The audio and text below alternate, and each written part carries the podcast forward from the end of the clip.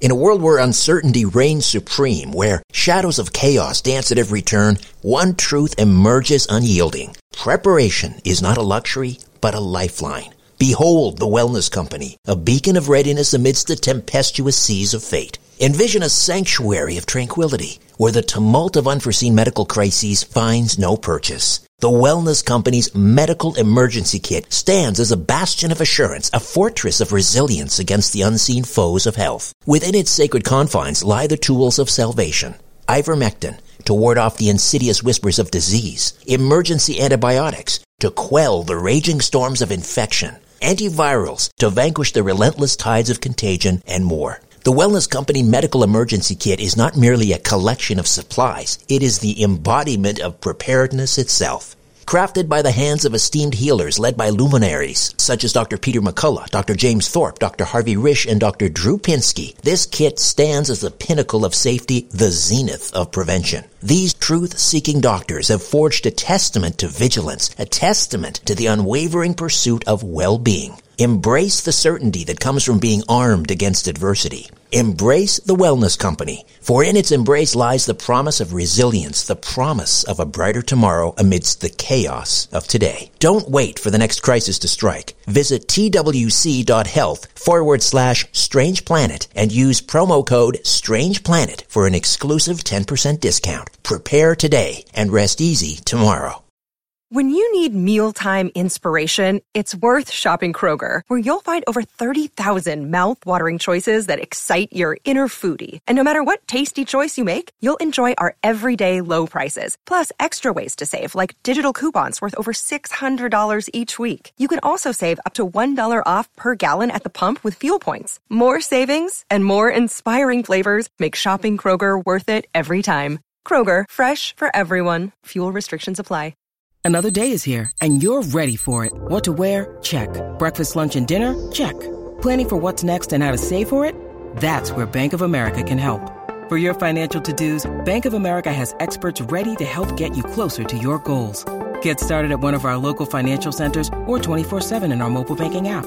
Find a location near you at bankofamerica.com slash talk to us. What would you like the power to do? Mobile banking requires downloading the app and is only available for select devices. Message and data rates may apply. Bank of America and a member FDIC. Conspiracy Unlimited with Richard Syrett. On this episode, a UFO researcher and author assesses the current state of ufology and offers up some possible explanations for the UFO ET phenomenon. My late friend Mac Tonnies, who wrote a book called The Crypto-Terrestrials, his idea was that there was some race that had been here as long as we had, or maybe longer, and had developed parallel to us and in and then into a different direction and was basically hiding from us now because they don't want anything to do with us. And to me that's a good viable theory.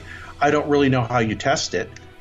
This podcast is brought to you by BrightBiz. If you own a business or you've dreamed of starting one, there's a helpful free guide with 36 business power tools proven to boost sales, increase income, simplify your life, and give you better results with less effort. Best of all, this business toolbox is yours absolutely free. And these are useful online tools that make doing almost anything a lot easier. Just visit freebusinesstoolbox.com to grab your copy. I know there are a lot of websites out there that offer a special deal on something, but then they stick you in some recurring program. Sound familiar? But this isn't like that. There's no hidden thing to try. BrightBiz is giving away this guide free of charge as a means of putting their best foot forward. But all good things must come to an end, so don't wait. Grab your free guide today. Visit freebusinesstoolbox.com. Freebusinesstoolbox.com. That's freebusinesstoolbox.com. Conspiracy Unlimited with Richard Syrett. Pursuing the truth wherever it leads. Exposing evil and corruption and the secret machinations of powerful elites. Revealing the high strangeness beneath the surface of our supposed reality. Coming to you from his studio beneath the stairs. Here's Richard Syrett. Hey, welcome to your Wednesday. I think it was comedian Dane Cook who had this great line When people refer to back in the day, it was a Wednesday. Just a little fun fact for you. So one day when somebody actually says, oh, back in the day, they were talking about today, Wednesday. So enjoy it. It was back in March, it might have been a Wednesday, and it was the third time in three months where a declassified Defense Department video showed U.S. Navy F-18 fighters seemingly encountering UFOs. One of the pilots uh, on the video was heard to say, Oh my gosh, dude. This was a, an F-18 Super Hornet military jet and its encounter in 2015 with this unusual object along the East Coast. The oval shaped uh, aircraft zipped around with befuddling speed. Another pilot was heard to say, Wow, what is that, man? Look at that flying. This 35 second video was released by the privately owned media and scientific research company to the Stars Academy of Arts and Science.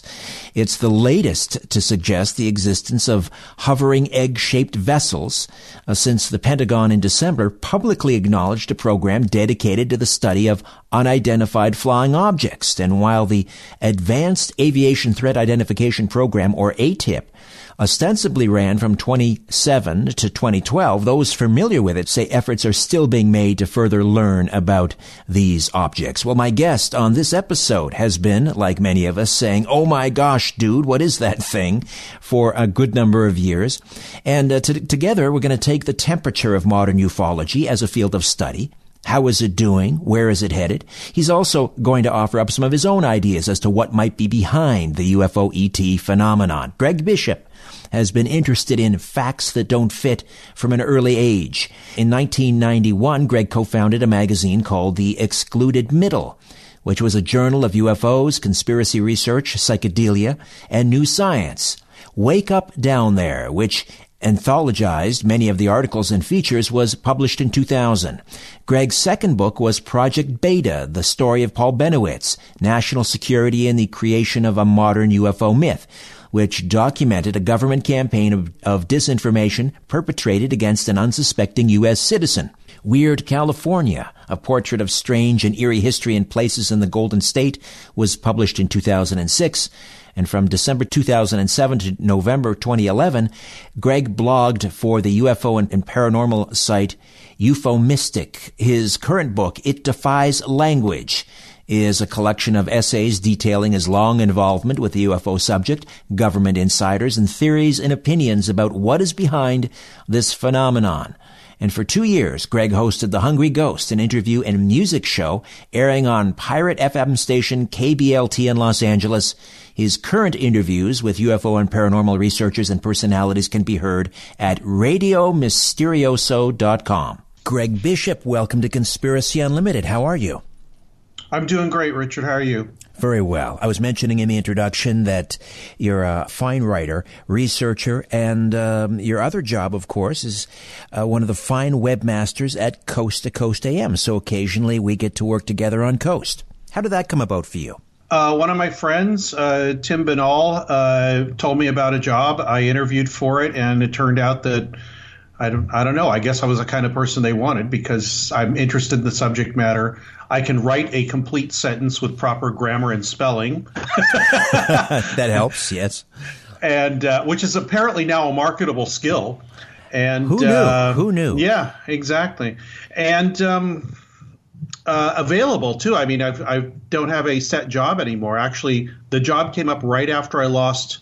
Uh, I got laid off from a job in post production, which I worked in in Hollywood for 25 or more years and and your interest in all things strange and particularly in in UFOs, which is where we'll go with this interview. When did that begin and how? It began when I was a child, when we used to go to the library every week. My father said, Get two or three books and we'll come back next week.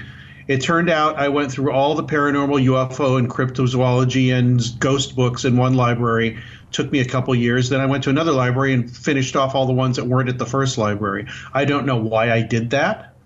I don't know. You know, I've talked to researchers who said, well, maybe you got something in your background. We should do a regression. I was like, no, no, no, no. I don't think any of that stuff happened.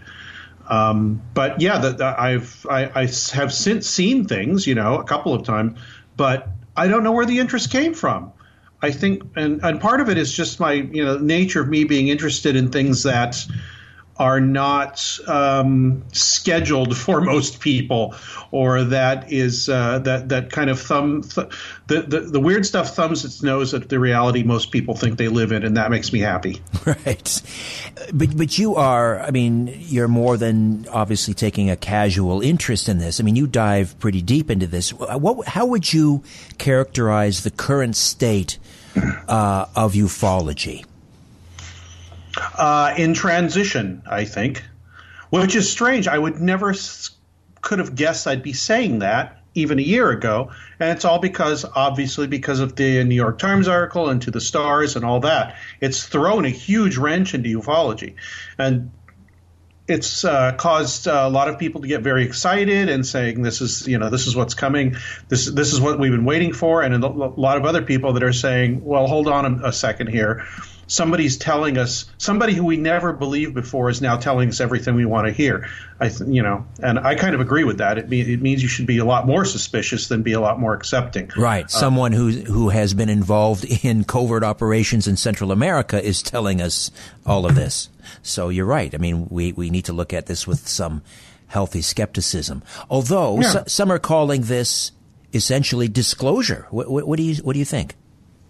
Uh, I don't think it's disclosure. I think it's, I think it's telling people what they want to hear. Um, that to me is not disclosure. Uh, I think if there was kind of some kind of quote unquote disclosure, I think that term's been co-opted too much. But if there was some kind some kind of disclosure, it would be something that it would take us a while to get our minds around. Uh, and we wouldn't even recognize it as such, if that makes any sense. Well, at the very least, it is a de facto admission, finally, that the U.S. government, branches of the U.S. government, are interested in, know about, are studying Right. uh, the UFO reality. That's pretty close to disclosure. Yeah, and the funny thing is that UFO researchers knew this all along. Yes. But I think I think the point is that they can, you know, go to their friends and say, "See, we were right. They were interested in it." But you know, it's it's only gone halfway now. It's not even gone halfway. It's just kind of an admission they're interested in some videos of things that are indis- indistinct. I mean, there's some. I guess they're strange, but it's not like you know, supposedly the Holloman film of something landing and things getting out and talking to a colonel and all that. I don't know if we're ever going to see that um, if it does exist, uh, but it is a it is a step. And the, actually, I can complain about this all I want and whine and moan and say, you know, why are you believing people now when you didn't believe them, you know, a year ago? Um, but the upshot of, a lot of this, which is completely unexpected to me and I like, is that serious people seem to be taking it a little more seriously. Uh, that is definitely a, a, a, a, some fallout from from all of this since last December. The, the, the treatment or the tone has certainly changed uh, vis-a-vis the New York Times article. However, it does seem to be following this established pattern where I, I remember, for example, Edgar Mitchell. I believe he was in England at the time when he was saying UFOs are real, and I've been told, you know, by people in the military there was a big splash, and then it all went away. And we're seeing this again with this New York Times story. Very little in the way of follow up. Well, there, yeah, there was a little bit of follow up. There was one more release um, uh, along with an opinion piece uh, by uh, Chris Mellon in the Washington Post, uh, I guess two or three weeks ago now. And they're trying to keep the pressure on, but uh, I don't know what the end game for this is. I, I, you can believe the to the stars people and say the end game is that we're going to use this technology to benefit mankind, which I seriously doubt. If you have advanced technology, you usually it benefits the people that have, have the most money and power, obviously. And the second part of um, uh, revealing what the real story is about the UFO subject to everybody, this is just one group's view. Uh, I don't happen to agree with their view. I think it's far stranger than aliens coming here from other planets.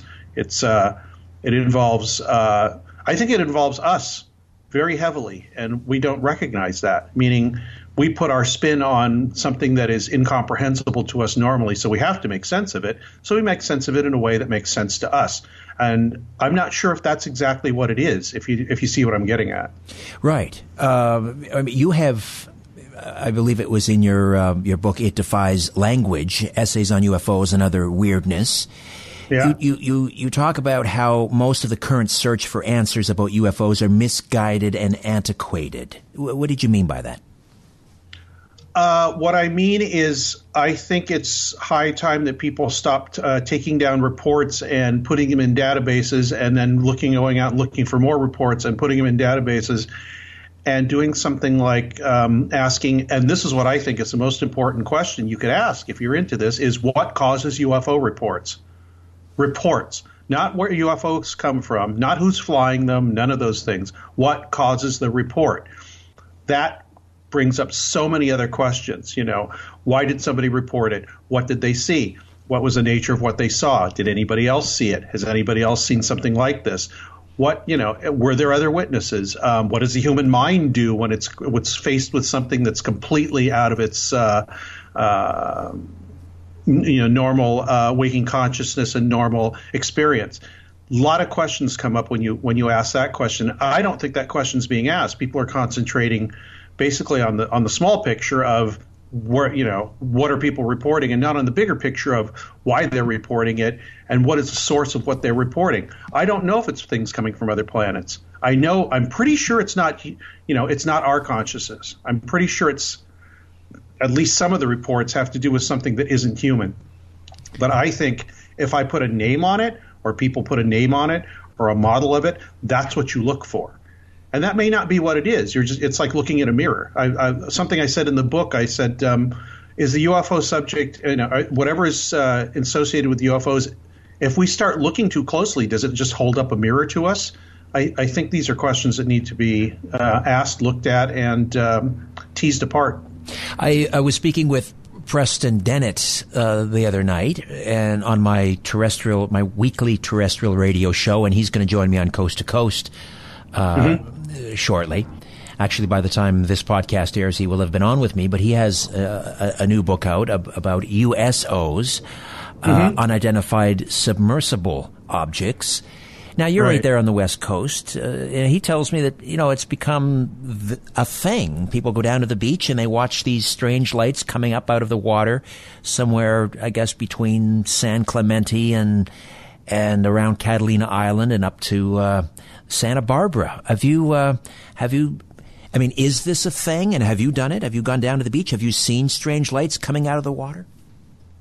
I didn't even not know about this till Preston told me about it. because it's he's he's talked to people he's he's actually talked to groups of people that go out and sit like you said sit there and look for these things. Now I want to go out and do it.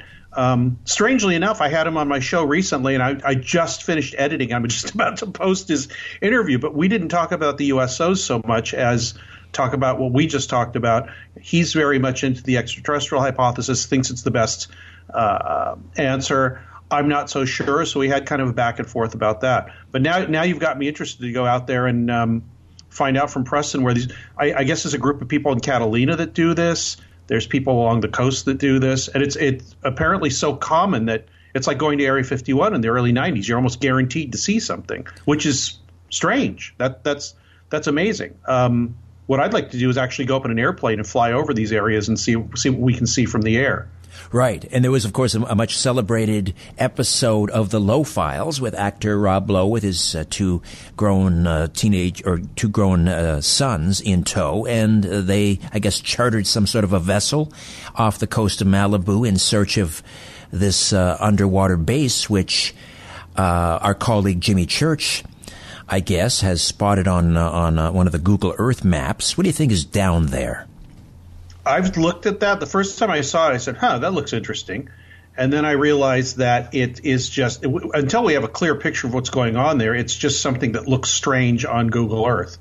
Um, we don't have a they don't have clear pictures of what's underwater. They just have sort of a rough estimate of what I think of what uh, what the topography under under underwater looks like.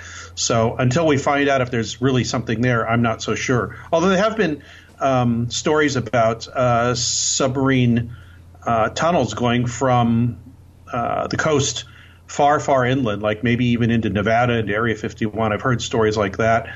Um, and also, you know, California has a very deep and long history of UFO reports going back to uh, to uh, mission times in the, in the 18th century. So it's always been a place of strangeness, um, which I wrote about in Weird California. Uh, come come to think of it. yes, yes. Uh, well, the the whole idea of these craft coming up out of the water, uh, perhaps from some underground base. We have, of course, Michael Salla writing about the hidden history of the Antarctic and Nazis uh, with alien technology and so forth, uh, which which leaves us where uh, in in terms of what these things might be. Does that mean that extraterrestrial is now off the uh, off the docket? We're talking about something or someone who has always been here. It's right they're right under our feet, literally. Yeah, well, that was the idea of my late friend Mac Tonnies, who wrote a book called The Crypto Terrestrials, in which he proposed that there has been some, and you know, he wasn't. This was a thought experiment for him. He didn't 100% believe this. I don't either. I don't 100% believe anything in this weird, with all this weird stuff. You have to keep your mind open. But his idea was that um, there was some race that had been here as long as we had, or maybe longer, and had developed, you know, parallel to us and in and then into a different direction, and was basically hiding from us now because they don't want anything to do with us. And to me, that's you know that's that's a that's a good viable um, theory. I don't really know how you test it. Uh, actually, I don't really know how you test any of these things with regards to UFOs. There's no way to prove any of these things without having some way of showing everybody that wants to the same thing. And you can't do that with UFOs. That's what makes it so fascinating. And that's what keeps us employed. It's, it's built-in job security. these things ultimately, these things ultimately are will never, perhaps, perhaps never be resolved. Which, yeah, which, that's why you have to keep a, a completely open mind. I, I do not have a hundred percent view of anything in this field. I'm interested in many things, but I don't I don't have a you know a theory that I hold close to me is saying this is this is my favorite theory and this is what it is. Um, there's good parts of all these theories, but if you stick to one of them, you find lots of pieces of your your cherished theory start falling apart under scrutiny. Mm. Uh, I want to dial back. Uh, this is a book I think you wrote more than 10, maybe 12 years ago, Project Beta. Um, mm-hmm. For those who don't know the story of Paul Bennewitz, uh, just sort of summarize what happened to him. Uh, Paul Bennewitz was an electrical physicist. He had his own company called Thunder Scientific, which still exists. Uh, he lived in Albuquerque, New Mexico in the 1970s, 80s. Sometime in the late 70s, he saw weird lights moving around uh, an Air Force base there, Kirtland. And he was a UFO enthusiast too, so he decided he would tell the Air Force that he was seeing all these weird lights and to let them know that there were UFOs flying around the Air Force base. Uh, apparently these lights were not UFOs, at least most of them. And uh, but they were very interested to know what he knew because he lived right next to the base. And he could see these things. He was filming them actually with an eight millimeter camera, uh, taking pictures of them. Uh, probably they had something to do with unmanned aerial vehicles, which was something nobody really talked about in the late 70s, early 80s. So um, they took him. He, he came to the base, gave him a report. They realized that he was looking at things he probably shouldn't be, and they wanted to know what he was looking at, how he knew what he knew, how he was figuring out um, electronic transmissions that were coded. Uh, but he was an electric. He was a, a, electronics whiz, so he could do this. And this was in the late '70s when it's a lot harder for you for anybody to do any of this stuff. Um, they said, Paul, this is very interesting. Please keep us updated. Uh, you're, you know, we considered you to be working with us now. Um, they just wanted his confidence so they could find out who he was, you know, what he was seeing, who he was talking to, more importantly, and at some certain point how to control his perceptions so it didn't get too close to some of these uh, uh, defense uh, uh projects that were going on in Kirtland at the time, and, and still do, I believe.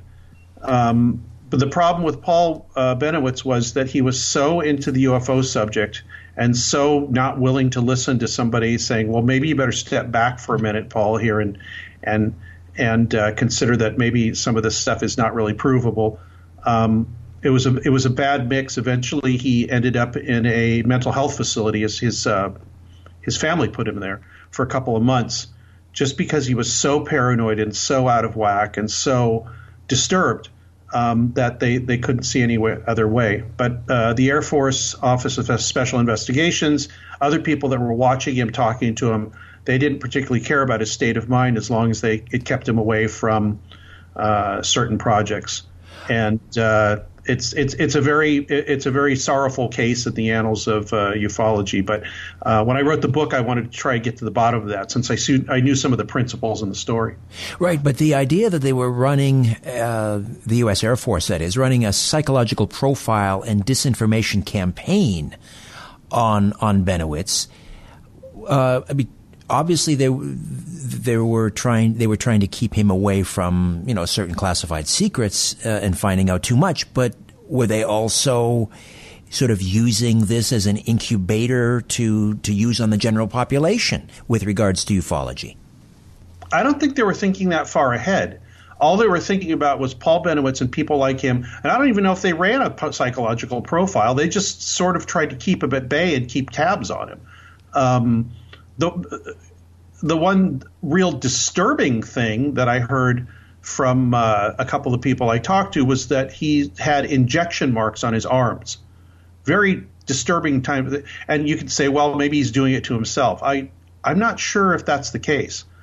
Um, and I asked a couple people, um, different people inside and outside the uh, government, if they saw these things. They said yes, they, he did have injection marks on his arm, and we didn't know where they came from. He said that that um, aliens were coming in to his house at night and injecting him with chemicals and making him do things like drive off in the middle of the night and do things. Um, that sounds like uh, psychological um, psych- psychological warfare or uh, control to me. That really bothers me. That's the deepest, darkest part of the story. Most of the rest of it had to do with just him making making huge leaps of logic based on just a little bit of information. Right. Uh, there's a there's a term for that when they replace, they create a um, a memory. Uh, in order to cover for something else, what is that? A slider? Is that what they call a slider? Uh, I guess so. Manchurian yeah. candidate. I don't know what you want to call it, but yeah, right. I, I, understand the, the concept. Well, the, the, I mean, I'm wondering if they that may hold some clue to the to the greater idea of the alien abduction phenomenon and whether these are implanted memories. What, what your care to speculate on that? Yeah, well, there's a whole segment of the research community, and there has been since the 90s, uh, uh, concerned with something called military abductions, MILABs, M-I-L-A-B. Uh, and uh, their idea is that um, abductions are, at least as far as I can remember, are completely caused by some sort of MK Ultra type experiment or program running to get people to believe certain things in a certain way. Um, I'm not so sure if that's 100% of what's going on, but I would not say that it's out of the realm of possibility. And a lot of people talked about it, and a few people have. Uh, uh, presented information on this, especially uh, late 80s, early 90s through the 90s about this. It's kind of died out now. Uh, Melinda Leslie is, used to be the point person on this, and I think she still is. Well, speaking of implanted memories and mind control, wouldn't it be great to implant good behavior in our dogs? They can be real rascals. But seriously, wouldn't you like to develop your dog's hidden intelligence and eliminate bad behavior and create the obedient, well-behaved pet of your dreams? A woman named Adrienne Farricelli, a professional certified dog trainer, has helped hundreds of dog owners train their dogs to be well-behaved, obedient, loving pets by bringing out their hidden intelligence. You can quickly eliminate any behavioral problem your dog has, no matter how badly you think it's ingrained, no matter what kind of dog you have. The science behind this is simple. You may have heard of neuroplasticity in the human brain. That's what allows our brains to learn new behaviors. Well, your dog's brain has this same plasticity. With the right mental stimulation that Adrian teaches, any dog's brain will become more open and receptive to learning new information. Your dog will listen to you and understand what you want it to do. When this happens, bad behaviors simply fade away as more desirable ones appear in their place. So, if you want to check out this remarkable dog training system, just visit realbusinessbargains.com. realbusinessbargains.com. That's realbusinessbargains.com. As you're staring up at the night sky, ever wonder who's staring back?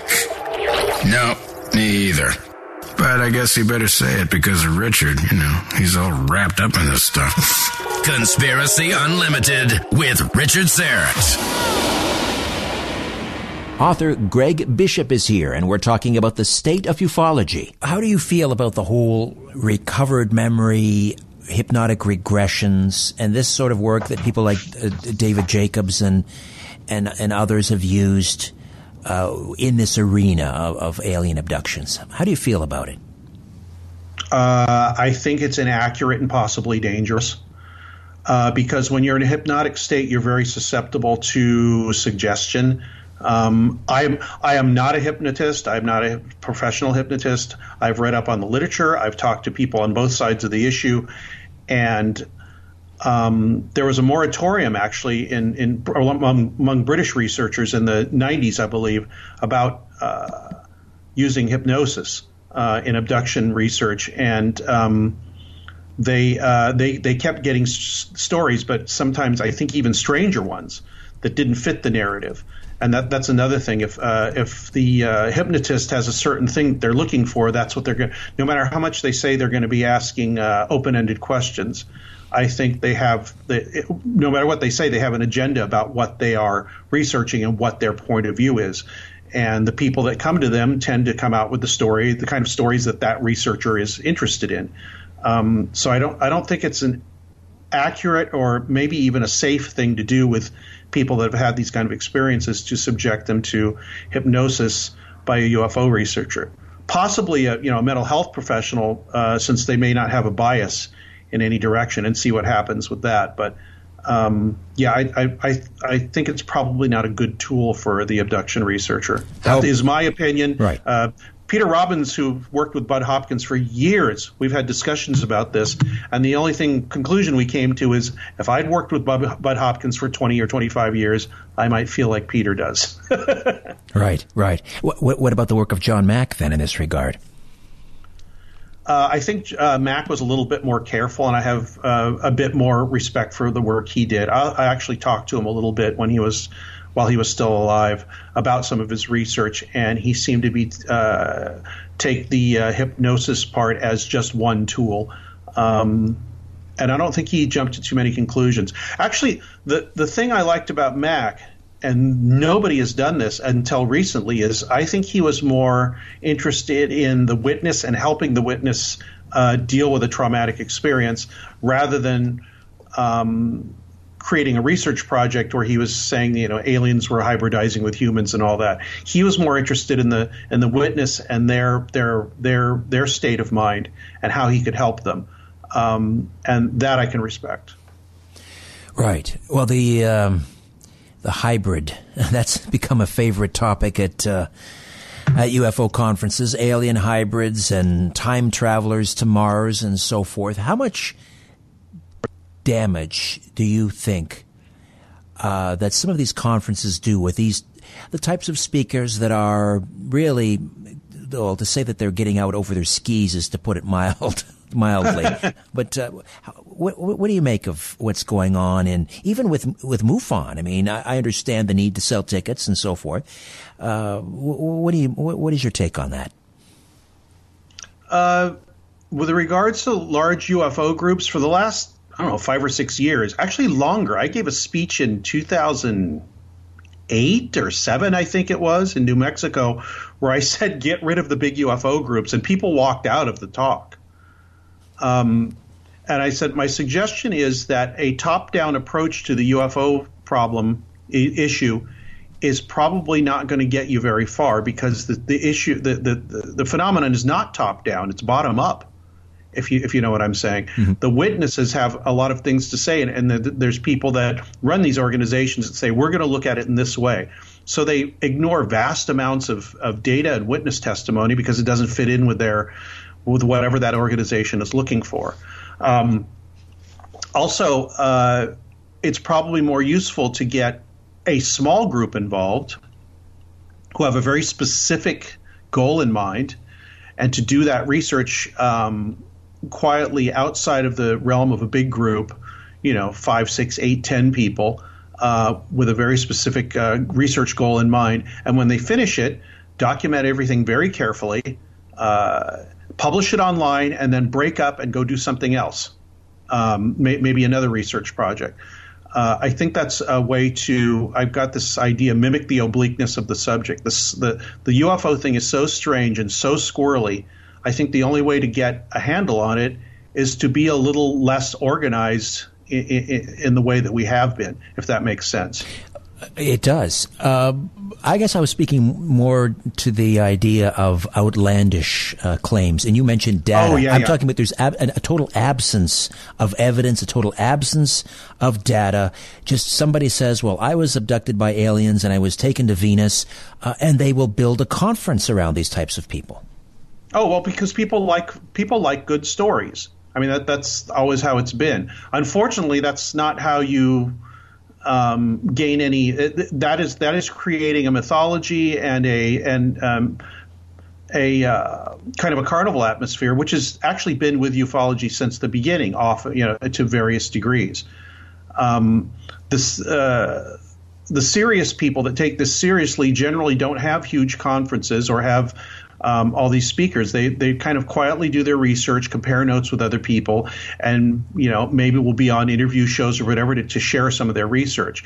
Um, yeah, you have to get people, you know, you have to get people sitting in conferences and paying the tickets and all that. But there's got to be a medium in there. I think the uh, International UFO Congress that uh, uh, Alejandro Rojas puts on, um, no matter what what you think of it, he does make an effort to have dissenting views in there. There may be two or three researchers only. I mean, he's he's going to have you know the, the, mainstream speakers and maybe a few people you don't agree with. Um, but uh, he will he has made an effort to put uh, speakers in that almost nobody agrees with or that, that are going to upset some people. Um, and I think that's brave, and that that should happen more.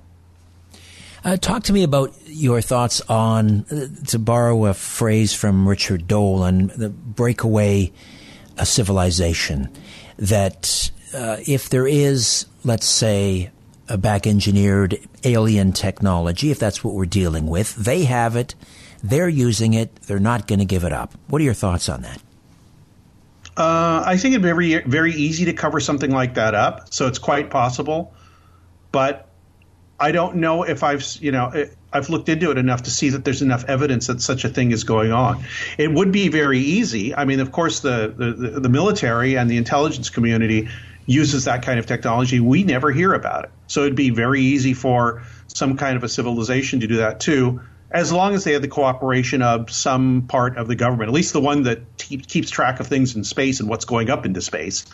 Um, as, as for you know uh, terrestrial base um, I'm not so sure.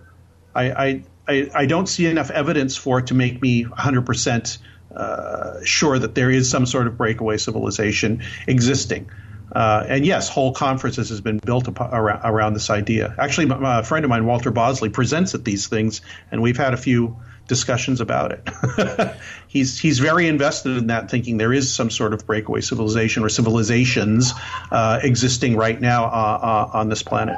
Much of that sort of hangs on some quotes, which may be apocryphal. They, there may be some truth to them attributed to Ben Rich of Skunk Works. You know, we, we have things out in the hangar in the desert that are 50 years beyond your wildest imagination. Right. If we've, if you've seen it on Star Trek or Star Wars, we've been there, done that. Right. What do you, what Send do you think? home, that yes, thing. yes. What do you, what do you make of, of Ben Rich, uh, and, and these quotes? Are, have you, have you investigated? Is there any truth to them? Did he say them? The uh, send ET home thing, I I'm pretty sure he did say it's been cited in multiple places. I can't remember, remember the original uh, citation, um, and it was cited, I I believe, in the in in at least one major um, media outlet at the time, or at least uh, very soon afterwards. Um, and you know what I make of it is what I made at the when I first heard this, and when I was more um, prone to what to believe more things than I do now wholeheartedly. Uh, I've kind of backed off of a lot of things and taken this kind of agnostic view. But at the time, the, you know, when I first heard that quote, it was fascinating to me because one, I, I was heavily involved with writing Project Beta at the time, or just about to, and the uh, the other thing was, as I was writing that, I realized that uh, in many cases, the military and the technology that is available to the military is 5, 10, 15, 20 years ahead of where, where we think it is. I'll give you one example. I talked about something called adaptive optics in the in Project Beta. Adaptive optics is a way to artificially um, steady an image. Like when you see stars twinkle, that's the atmosphere, the air bending the uh, light from the stars, and it just makes it fuzzy. Um, there was a technology invented in the in the 70s, uh, late 70s, which is one of the things I think that they didn't want Paul Bennewitz to know about, that could look at stars or satellites because that's what we're interested in, and to um, artificially sharpen those images up. Actually, they used a mirror that was that would actually be uh, it was a bendable mirror in a telescope. A fascinating thing. Um, that was in the late 70s. Sometime in the mid to late 90s, uh, they let that technology out for astronomers. And to them, it was you know this brand new wonderful thing, but it had been commonplace in the intelligence community for what for for uh, almost 20 years, and that's just one example. So I, I, think they are ahead of us, you know, ahead of definitely ahead of where we think they are. They have to be because you know if you've got some technology you don't want the the other you know uh, another government to know about. Of course you're going to keep it under wraps. Of course you're going to cause um, rumors to be spread about it so you so you can see who knows what. Um, but uh, th- there's another part of this, and I think he all you know somebody like Ben Rich is savvy. He would also engage in a little bit of you know bragging and saying things just to see what people would say and to worry the adversary or their companies or whatever. Maybe they did have technology that could send ET home. Um, maybe they do. Um, until it's revealed to everybody, we, we really don't know, though, do we? Well, what do you make of uh, the the claims of of uh, Gary uh, Gary Evans? In in the UK who hacked into uh, the, supposedly the Pentagon uh, computers and discovered evidence of you know deep space platforms and and uh, mm-hmm. and all the like. What, what, what, do you make of that? Uh, it means that there's a secret space program, probably, but um, how far that goes past the military, I do not know. It was Gary uh, McKinnon. Gary McKinnon. My apologies. Thank you. Yeah, yeah. Um, yeah, some of that stuff exists, but I don't know how much he found out about how far that would go past the military. Now, a, a, a secret space program certainly one exist. A breakaway civilization, I don't have enough evidence in front of me yet to say that there's some sort of existing breakaway civilization that has access to technology that we do not. Uh, maybe it, maybe it turns into the crypto terrestrial thing where they, there is a, a, civilization, but it didn't break away. It was broken away long, long, long time ago mm. before before you know uh, before recorded history, and uh, maybe that's what we're seeing evidence of when people see uh, when people say they have evidence of a breakaway civilization. Maybe it's a completely different one. You uh, mentioned somewhere along your journey you became more of an agnostic. Can you pinpoint when that was and why why you became more of an agnostic when re- with regards to uf- ufology? I can't really pinpoint it. It was probably a concatenation of just hearing story after story after story after story and not being able to check up on it. No way of being check being able to check up on it and being annoyed with people who believe things that you couldn't check up on. So as kind of almost to protect myself psychologically and also, you know, the, you you can't really look at the subject matter without having a sense of agnosticism, meaning or skepticism, meaning a true skeptic, meaning I will consider everything, but I will not make a decision until I have overwhelming evidence, at least for me, that uh, I will say that something is fact. Um, and it, it's it's uh, n- almost none of that is provided with the UFO uh, the UFO subject because it kind of it, you almost can't. So the only sane attitude I think to take is to say, look, I'm I will be I'm interested in anything that seems to have merit but I'm not going to wholeheartedly believe in any of it because as soon as you do, you've shut the door on on uh, on uh, uh, on your discernment, on your on on a, on a mind that will you know be able to uh, change your opinion, change its opinion when new information becomes available. And there's always new information available if you look for it. In terms of alternative information, when you're not delving into this arena, ufology, where else do you like to go? Hmm. It's so it's so weird because I uh, on my show I've had probably ninety percent UFO uh, people and researchers and talk, uh, but I've also had uh, cryptid uh, people on. I've talked to uh, Nick Redfern a couple of times, who delves into all these things.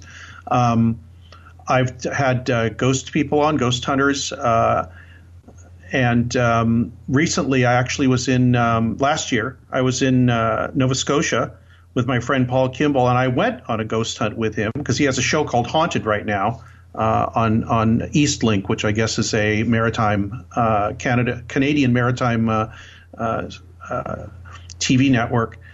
Anyway, we went to a museum, and I actually, for the first time, had had uh, experience of things that I couldn't explain, like oh, really? cold spots. Wow. Yeah, cold spots.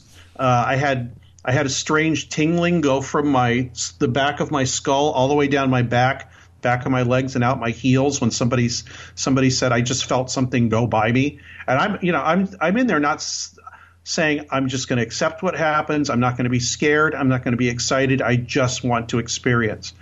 And I did experience some very strange things, like the two things I just mentioned. We also had a, um, something called a REM pod, which I guess um, detects electromagnetic fields, changes in temperature, changes in pressure, and it started um, sending messages to us after we said, you know, one for yes, two for no. Uh, I don't think anybody was messing with me, and we were getting answers apparently from my friend who I've just talked about uh, during this show, Mac Tonnies, also Paul Kimball's friend. Um, but yeah, uh, and I think at a very basic level, a lot of this stuff is connected. And I think the connecting link is us. It's our mind. It's human consciousness. Still, a, still an agnostic. About that, uh, I, I was, I don't know. You know, I've, I've, I believe that there is weird stuff that happens uh, where people say something is haunted. I don't know if it's dead people. I have no idea. I think it might have something to do with the afterlife, but I'm not sure yet. Um, and, and I'm, I'm, very uh, when when you're talking about some of these paranormal things, I'm very loath to put a what's the word to put a model on it because if I've got a model, then everything has to stick to that model. I go back to saying you know having a theory. Uh, I had my friend uh, Susan Demeter St. Clair uh, from Toronto actually uh, on my show uh, a couple times, and she said she was tired of what she called the DPH dead people hypothesis with regards to regards to uh, ghost hunting and the paranormal and things like that. There's a lot more going on there than dead people, and um, I, I, think that a lot of people that are into that uh, that community are very focused, like people are on the extraterrestrial hypothesis, on the dead person hypothesis, and I don't think it accounts for all of the uh, phenomena that happens. Uh, how do we listen to Mysterioso? Radio Mysterioso is on usually Sundays live at, uh, uh, from 8 to 10 p.m. Pacific. And you just have to go to radiomysterioso.com. Uh, and there's a large uh, uh, backlog of uh, shows going back years. I think I've got a couple hundred on there. So if you want to binge binge listen, you're perfectly welcome to. Well, Greg, until we work again on Coast to Coast, and um, you're going to be dropping by in uh, this fair city of Toronto in a couple um, a couple of months. I look forward to meeting you then and working with you again on Coast. And thank you for dropping by Conspiracy Unlimited. Thanks so much for having me on, Richard. My pleasure. Well, it's almost time for me to dim the lights in my little studio beneath the stairs. But before I do that, I want to tell you what's coming up on episode 55 of Conspiracy Unlimited. First, I want to remind you that if you want to get in on the weekly draw and a chance to win one of my Strange Planet CDs, it's real simple. Here's what you need to do. Just rate and review this podcast.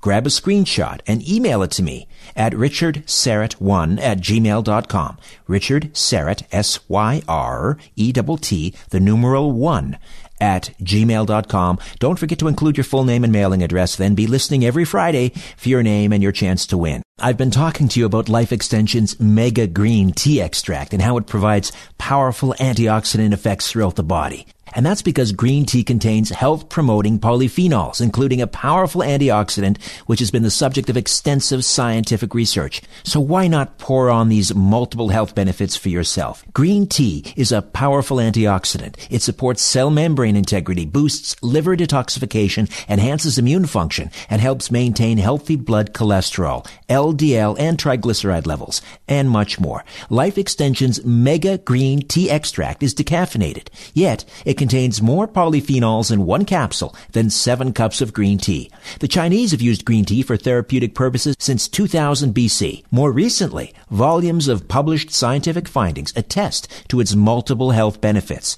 One capsule a day of mega green tea extract is all you need. Why don't you give your body what it needs? Order right now from Life Extension and save 25%. Just go to smartclickidea.com. That's smartclickidea.com. smartclickidea.com.